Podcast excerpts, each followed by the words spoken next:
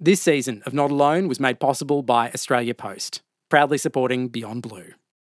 Just a heads up this episode of Not Alone contains a personal story of mental health. If you or someone you know needs support, visit beyondblue.org.au or call our support service on 1300 22 4636.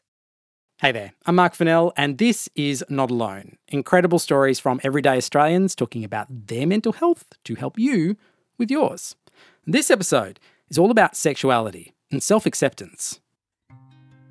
My dad just assumes I'm too young and that it might just be a phase. I want to come out, I think about it all the time. but I don't feel ready for the tidal wave that will hit me when I do. No one knows me as myself, and that makes me feel really uncomfortable. Her uncomfortable. dad said, What are you trying to do to her? Turn her gay? It has been frustrating, scary, stressful, and confronting. My whole identity is inside of me with nowhere to project it To to. this day, I still cannot seem to accept who I am as a person. I feel like I'm the I only one like in the I'm world who only feels this way. I'm the only I feel like I'm the only one in the world who feels this way. If you asked me back then if I could get an injection to be straight, I probably would have taken it. If I look back now, there is no way I would have taken that injection. On this episode of the show, you're going to be hearing from Maxim. I'm Maxim. Um, I'm 24, um, and yeah, I'm six foot two and a half, um, so pretty tall. But it's not his height that he's talking about today. Rather, Maxim's story starts at that moment of identity formation and sexual awakening that might be familiar to lots of you. Like when you would fl- like go through the catalogs for like Harris Scarfe or Kmart, and you would suddenly hit the men's underwear section. It was kind of like, whoa, like okay, like I know I shouldn't be looking at this, but like I'm still looking and I can't stop looking. But I'm going to turn the next page so no one can see.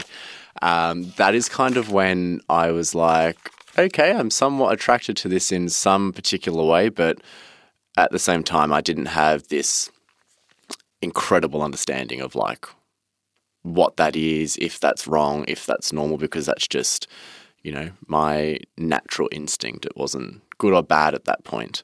Uh, because you know when you're when you're super young, straight, gay, all these labels they don't actually mean anything. Like Right. you, you just take people for who they are, uh, and you know labels don't really come into it. And yeah, it wasn't until I had started hearing you know the word gay in a negative way that you know I would start to associate negative things with that particular word.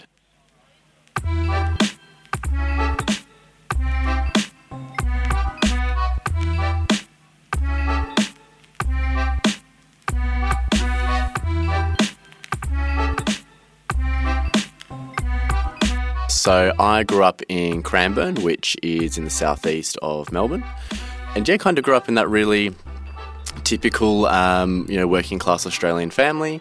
My mum was a single mother. Um, I did have a stepfather that came in at a later point, um, but my biological father, I don't know his side. I've only met him once.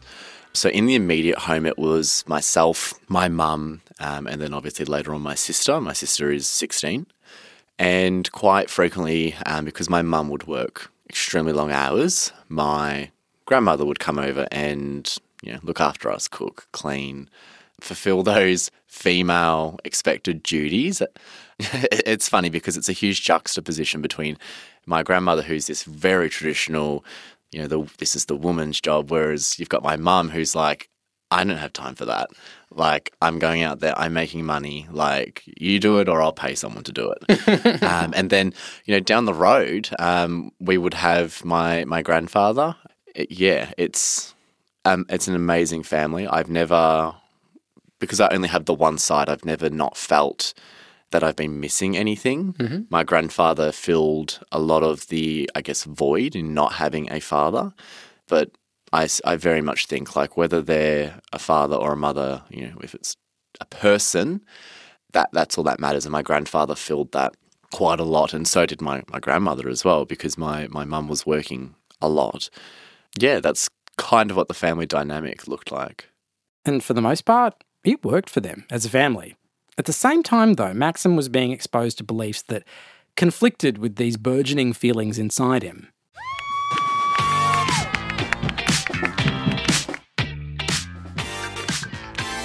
You know, Mardi Gras would come on TV, and funnily enough, like my nan would love Mardi Gras, and she'd be like, "I want to watch it." But um, and, and as she would say, the gays. But you know, she was just watching for the sequence. Yeah, Nan's yeah, yeah, mad she, with the she sequence. loved the outfits. When she's done with the Harris Scarfe, she gets out the sequence. Yeah, she, she chucks on the sequins, you know, chucks on Mardi Gras. Um, but, you know, the rest of my family, it was kind of a bit like, oh, you know, it's a bit out there, it's a bit much. You know, if they're so normal, if they're so like us, why do they need a parade? You know, you don't see straight people going around doing this. And yeah, I think just a lot of things that Mardi Gras stood for in terms of people being themselves and being free to be open uh, was kind of a threat to you know their thought processes that they've developed over decades and kind of that indoctrination of what a male is and what a female is and you know blues for boys pinks for girls and i think the the very um, thought or seeing something that counteracts that on mainstream tv was kind of just a bit like oh nah But even to Maxim, the term gay was something of a bad word. I think that was kind of the start of when that negative association with that word was starting to, you know, brew in the back of my mind. You know, in my head, kind of get to a stage where I'm like, ooh, you know, this, I don't think this is normal. I don't think this is okay. No one else seems to be the same. Before you verbalised it, was there a moment you knew that you were gay? You just did, hadn't said it out loud. I couldn't say it out loud, um, not even internally to myself. There, there was a real deep shame about it.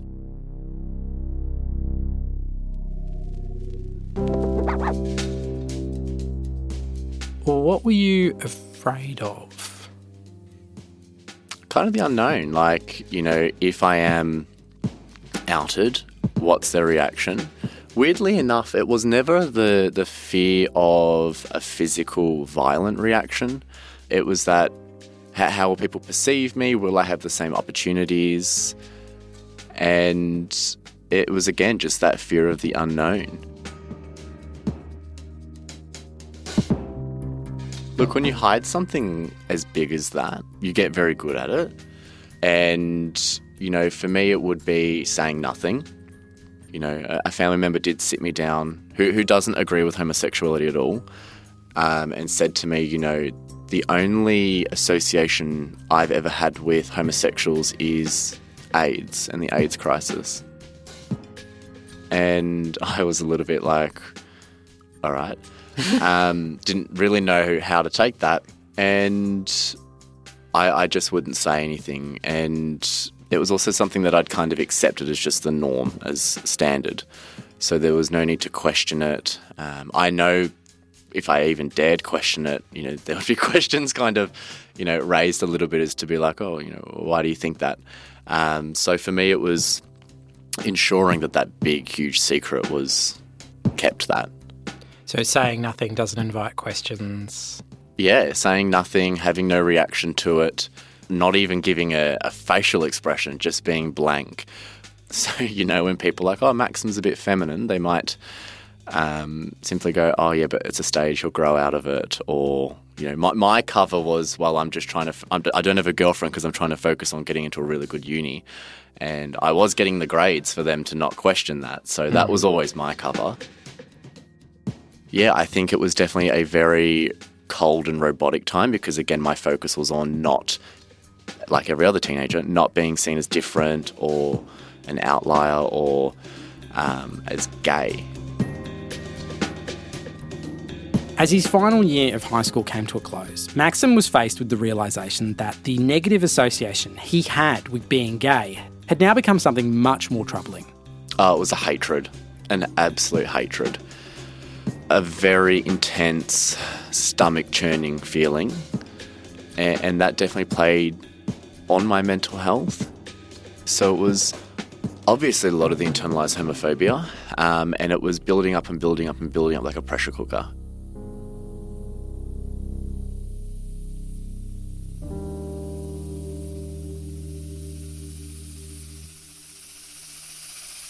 Somewhere in the midst of this, Maxim found the courage to tell a few friends about his sexuality, but their positive and supportive response wasn't actually enough to release that pressure building inside him. The following year, he started uni, where his problems just kind of followed him. The freedom, new environments, and friendships actually provided too many options and kind of became overwhelming. And it was a bit too much. All, all that, the structures and foundations that I built up of, you know, this story, having things hidden, that all crumbled away now because school was finished. I wasn't exposed to the people that I previously was at school. We'd all gone our separate ways. And, you know, that is when it was really the catalyst and I felt it go way down. Mood completely just gone. It sounds dreadful, but just not really feeling happy, not having any kind of feeling of happiness, feeling numb. If I wasn't feeling numb, I was feeling extremely angry and agitated. And yeah, as soon as I hit university and it crumbled, it just exploded. And I had this perfect plan and I reached an extent of it. And I kind of, because of that independence and all the changes that had happened and that structure now disappearing, I went, oh, this isn't actually what I want. Yeah, that's when I kind of went, well, I'm going to leave. Screw it. Like I can. Like no one. No one can stop me. that that sense of like overwhelming options and the plan for falling apart what does that feel like on the inside? Felt very lost. I, I remember feeling extremely lost.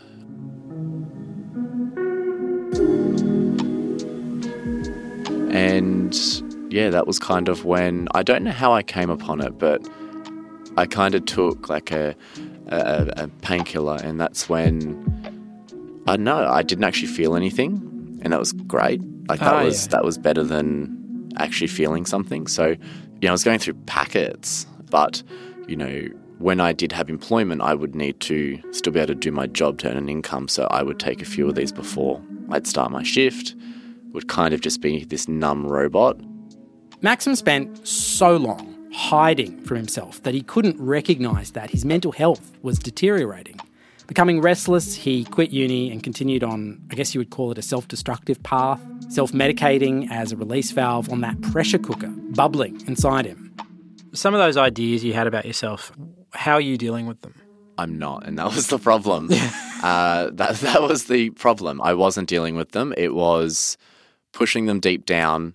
I wouldn't see a doctor. I wouldn't see a psychologist. Why do you think that was? I would perceive that as a sign of weakness, like back then. Ah, okay. The you touched on something earlier, and I'd like to understand a little bit more. That you're talking about this this pressure cooker. If I was observing you from from outside, how would you how would you have looked? How would you have felt? You wouldn't know. That's the thing. You wouldn't know. Um, I would be able to conceal it pretty well. Um, if things were way too much, I, I would probably be extremely tired. I would be very intolerant yeah, I'd kind of be this really nasty person. Um, little things would set me off. Like if someone slammed a door, I would lose it. If someone was late, I'd be just extremely critical of them as a human being. Um, I think I'd literally destroy them inside and out. It's I would probably sleep a lot because I just didn't really want to deal with anything else. And it's awful. Like it, it, it plays with your your physical body as well. Um, I would get sick.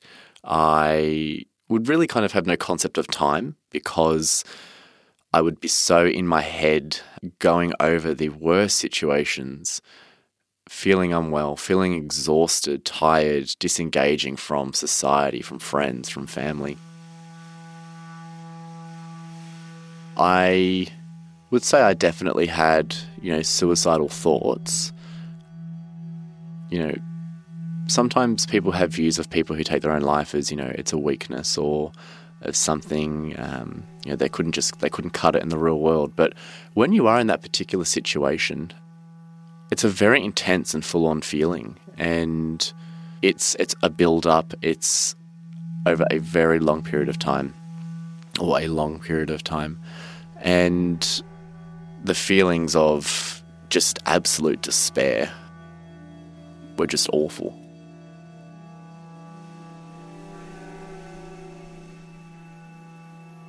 If you had to describe that sense of despair to somebody that doesn't have a frame of reference, how would you go about conveying what it's like to be at the centre of that? um, just feeling absolutely nothing at all. Um, not feeling good not feeling bad, just having no hope. Like, there's nothing that could possibly happen that would excite you and also depress you even further because you've already reached that point. So, just this absolute empty but heavy feeling. Um, and when people talk about that cloudy fog that you feel when you are in, you know, a depressive episode, exactly that. And I think for me, the most emotionally intense I ever felt was coming to the conclusion in my mind that being a gay man is not something I would accept.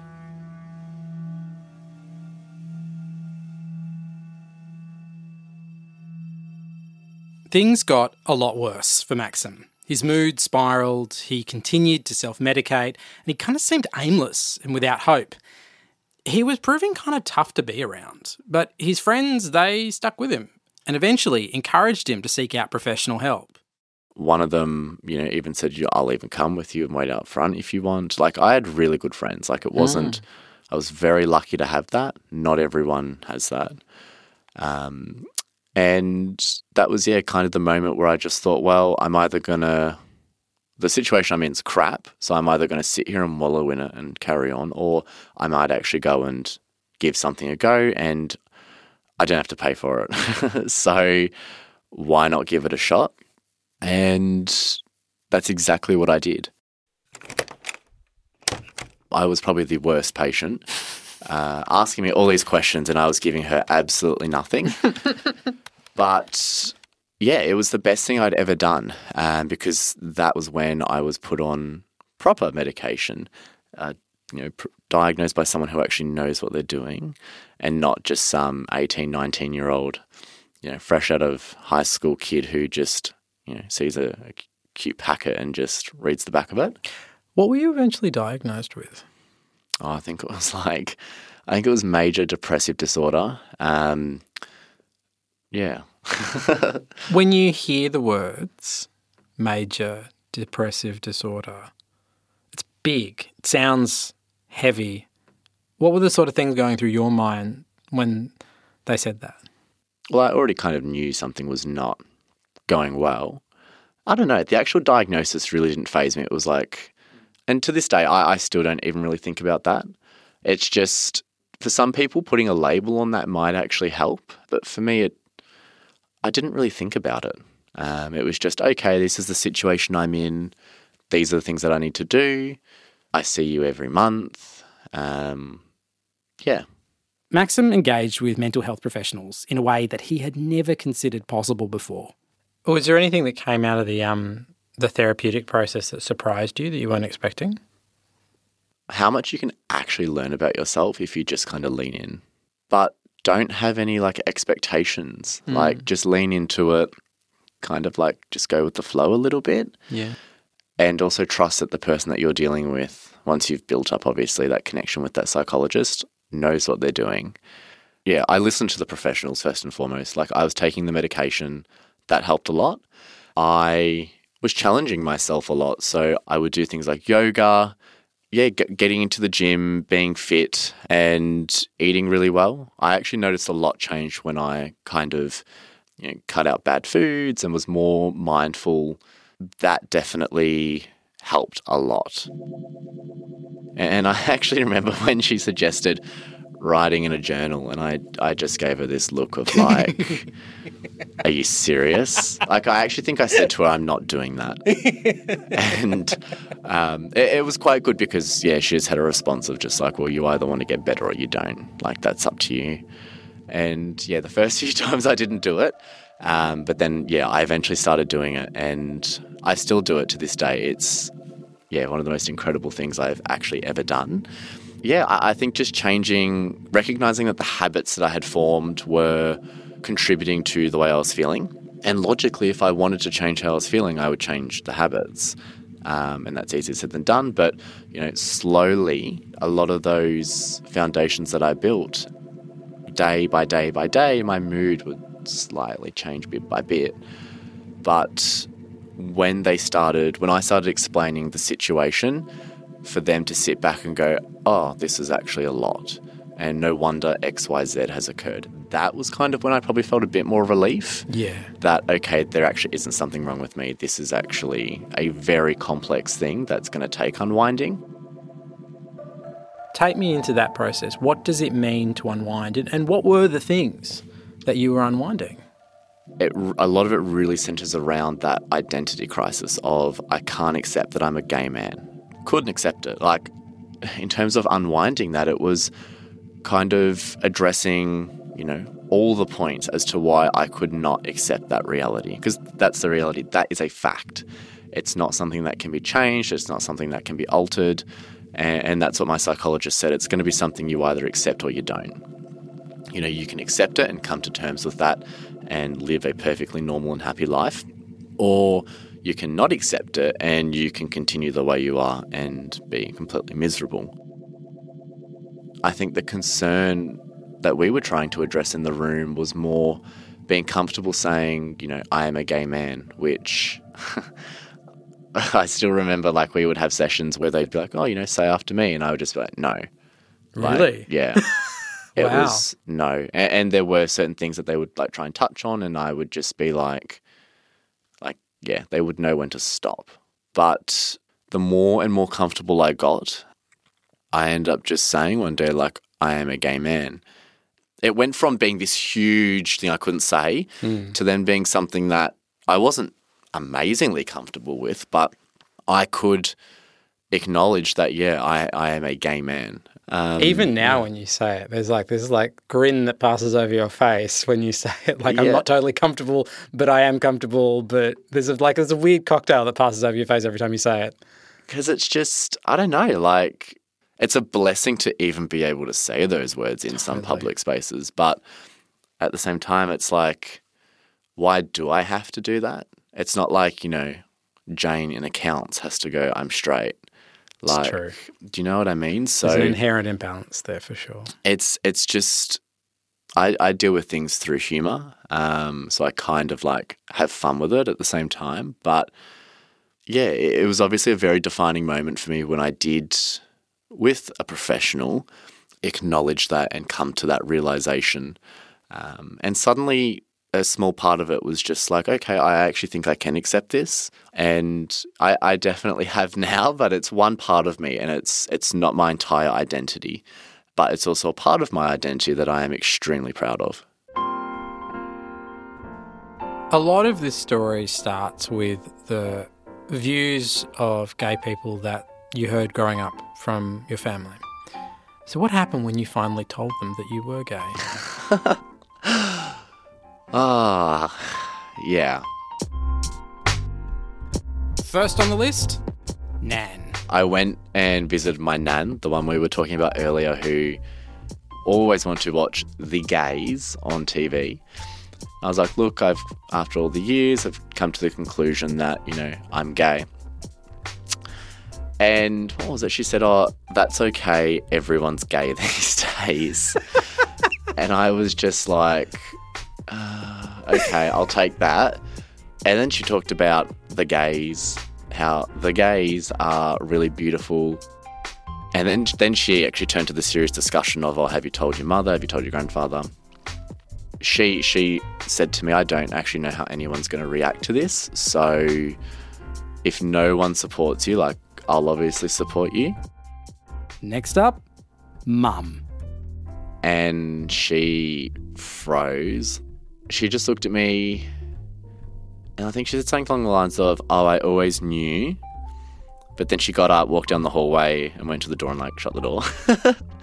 Still don't know what happened in that room. I don't know whether she like let out like a little cry or a scream or whatnot. But um, she came back out. Yeah, five minutes later, sat back down, and probably in the same boat I was, just kind of in denial. But at the same time, like if you are a parent, how do you even approach that? Like, especially with the environment that we were in. Because her next question was, Have you told your grandfather? And I went, Nah. And my mum just said, Look, I don't know how like he's gonna react. And finally, Pa. I did the exact same thing. I literally had a script at this point. Oh. And what did he say? It was after like the longest silence, it was if that's the lifestyle you choose to lead, then that's up to you. And that was a huge, weird relief. It was a weird feeling. Like it's now a secret that I don't have to keep any longer. It, yeah, it's not something that I celebrated. Look, to this day, he probably still tells people I'm going to get a girlfriend, but was surprising actually because a week later, two a week or two later, we actually had like a big family lunch or dinner or something like that, and I rocked up late. And yeah, I remember my grandfather was in this like livid mood. And it wasn't until later that my grandmother like explained to me that, you know, there was some comments made that he just lost it at. They were homophobic comments and he had pretty much just said like not under my house, like this is my grandson, like I accept my grandson for who he is. And you know what? I know when I bring someone home one day, the person that's probably going to be closest to them will be him. You know, he gets me and I get him, and we've never been closer. While the family's support was a huge relief, Maxim had started a journey of self acceptance. As a result, his mental health was beginning to improve. That pressure cooker inside him, I guess you could say it started to simmer down until it became something more manageable. It's not something that I guess for me, and I can only speak to my experience, I find it doesn't go away. I just cope with it in a healthier, better way. And I actually do think that a lot of the experiences that I had dealing with a major depressive disorder were benefits as well. I'm a much more empathetic person. Uh, it's allowed me to be conscious of other people's feelings and you know acknowledging that we're all different we've all got different backgrounds and experiences and beliefs so i definitely think i know it sounds weird but there were benefits to it as well Recently, Maxim has begun advocacy work for the wider rainbow community. He's done stints with the Victorian Pride Lobby, Victorian Pride Centre, Sex Work Law Reform Victoria, and the Victoria Police, where he consults on their engagement with the LGBTIQ community. Where once he was too ashamed and full of self loathing even to admit his own sexuality to himself. Now, he's a proud and active member of the community. How different are you internally to when you were keeping it inside? Oh, so much more happier and emotive. Um, and, you know, previously it was just a cold robot, really. Um, I definitely think I speak my mind much more because I can speak my mind. Previously, I would maybe, you know, toe the line or, you know, be quite assertive, but, you know, reading from a, a script, so to speak. Whereas now it's, you know, if I've got something to say and I think it's appropriate to say, I will say it. And, you know, for, for quite a long time, I definitely would stay silent, um, but I'm not silent anymore.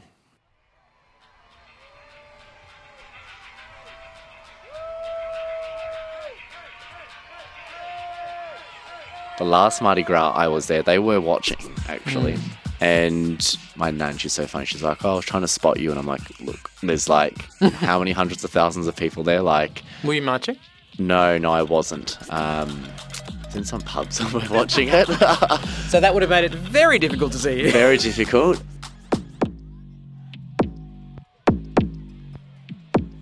Going to Mardi Gras was just this incredible experience where I'm like, so grateful to be part of such a diverse and creative and incredible community.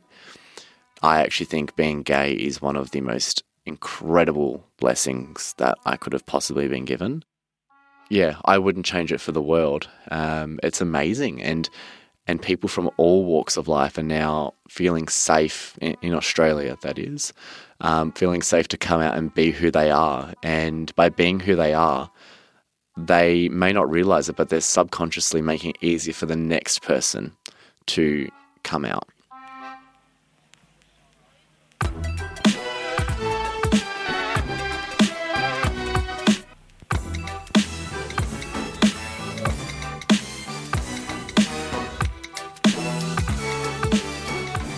Those in Australia's LGBTIQ plus community are significantly more likely to experience a mental health issue and this is particularly true for young people. To understand why, I sat down for a chat with Beyond Blue's lead clinical advisor, Dr. Grant Blashki. Thanks so much for talking to me. Yeah, great to chat, Marc. Just reflecting on Maxim's story, so for so long you can hear it like Maxim just refused to accept his sexuality. And he's masking something quite big. I guess it was a matter of time. I mean, there's certainly the impression I get listening to him talk is it was a matter of time before his mental health was going to kind of bear some of that toll. What is the negative impact? Like, from a psychological perspective, like, what is the negative impact of keeping a secret on our mental health? Well, look, so much has been written about coming out and actually trying to hide an identity or such a fundamental part of yourself. And I think what we heard with Maxim was it was exhausting. Um, you mm. know, on the one hand, he he had these feelings, and not only was it sort of external expectations about who he should be, but his own internal expectations about what was acceptable. And quite honestly, it's just exhausting for him. And I think over time, the anxiety and the stress all started to bubble through as he expressed. I'm not incorrect in saying that there is an increased prevalence of mental health issues among the LGBTIQ plus community, is there? There is, and it's not so much about uh, the sexuality or the gender, but the context of discrimination and bullying that they're experiencing. And so, not surprisingly, we do see higher rates of mental health issues and very worryingly, higher rates of suicidality as well. So Beyond Blue is very committed to supporting these communities and make sure that the help is there. Are there specific support services for the LGBTIQ plus community? Yeah, look, fortunately, there are lots more supportive services now.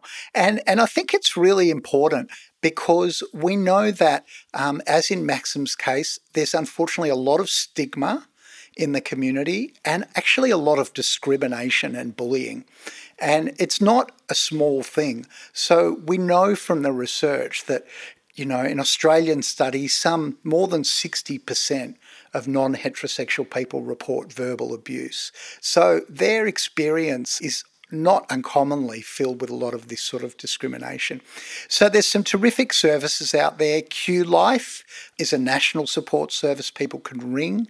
Beyond Blue has some good material about mental health and the LGBTIQ plus community, and we have campaigns like the Stop, Think, Respect campaign. So there's a lot of help there now, and I think it's great for people because they don't feel so isolated. It's quite an isolating time. Dr. Grant Blashki, thanks so much for taking the time to chat to me. Great to speak, Marc.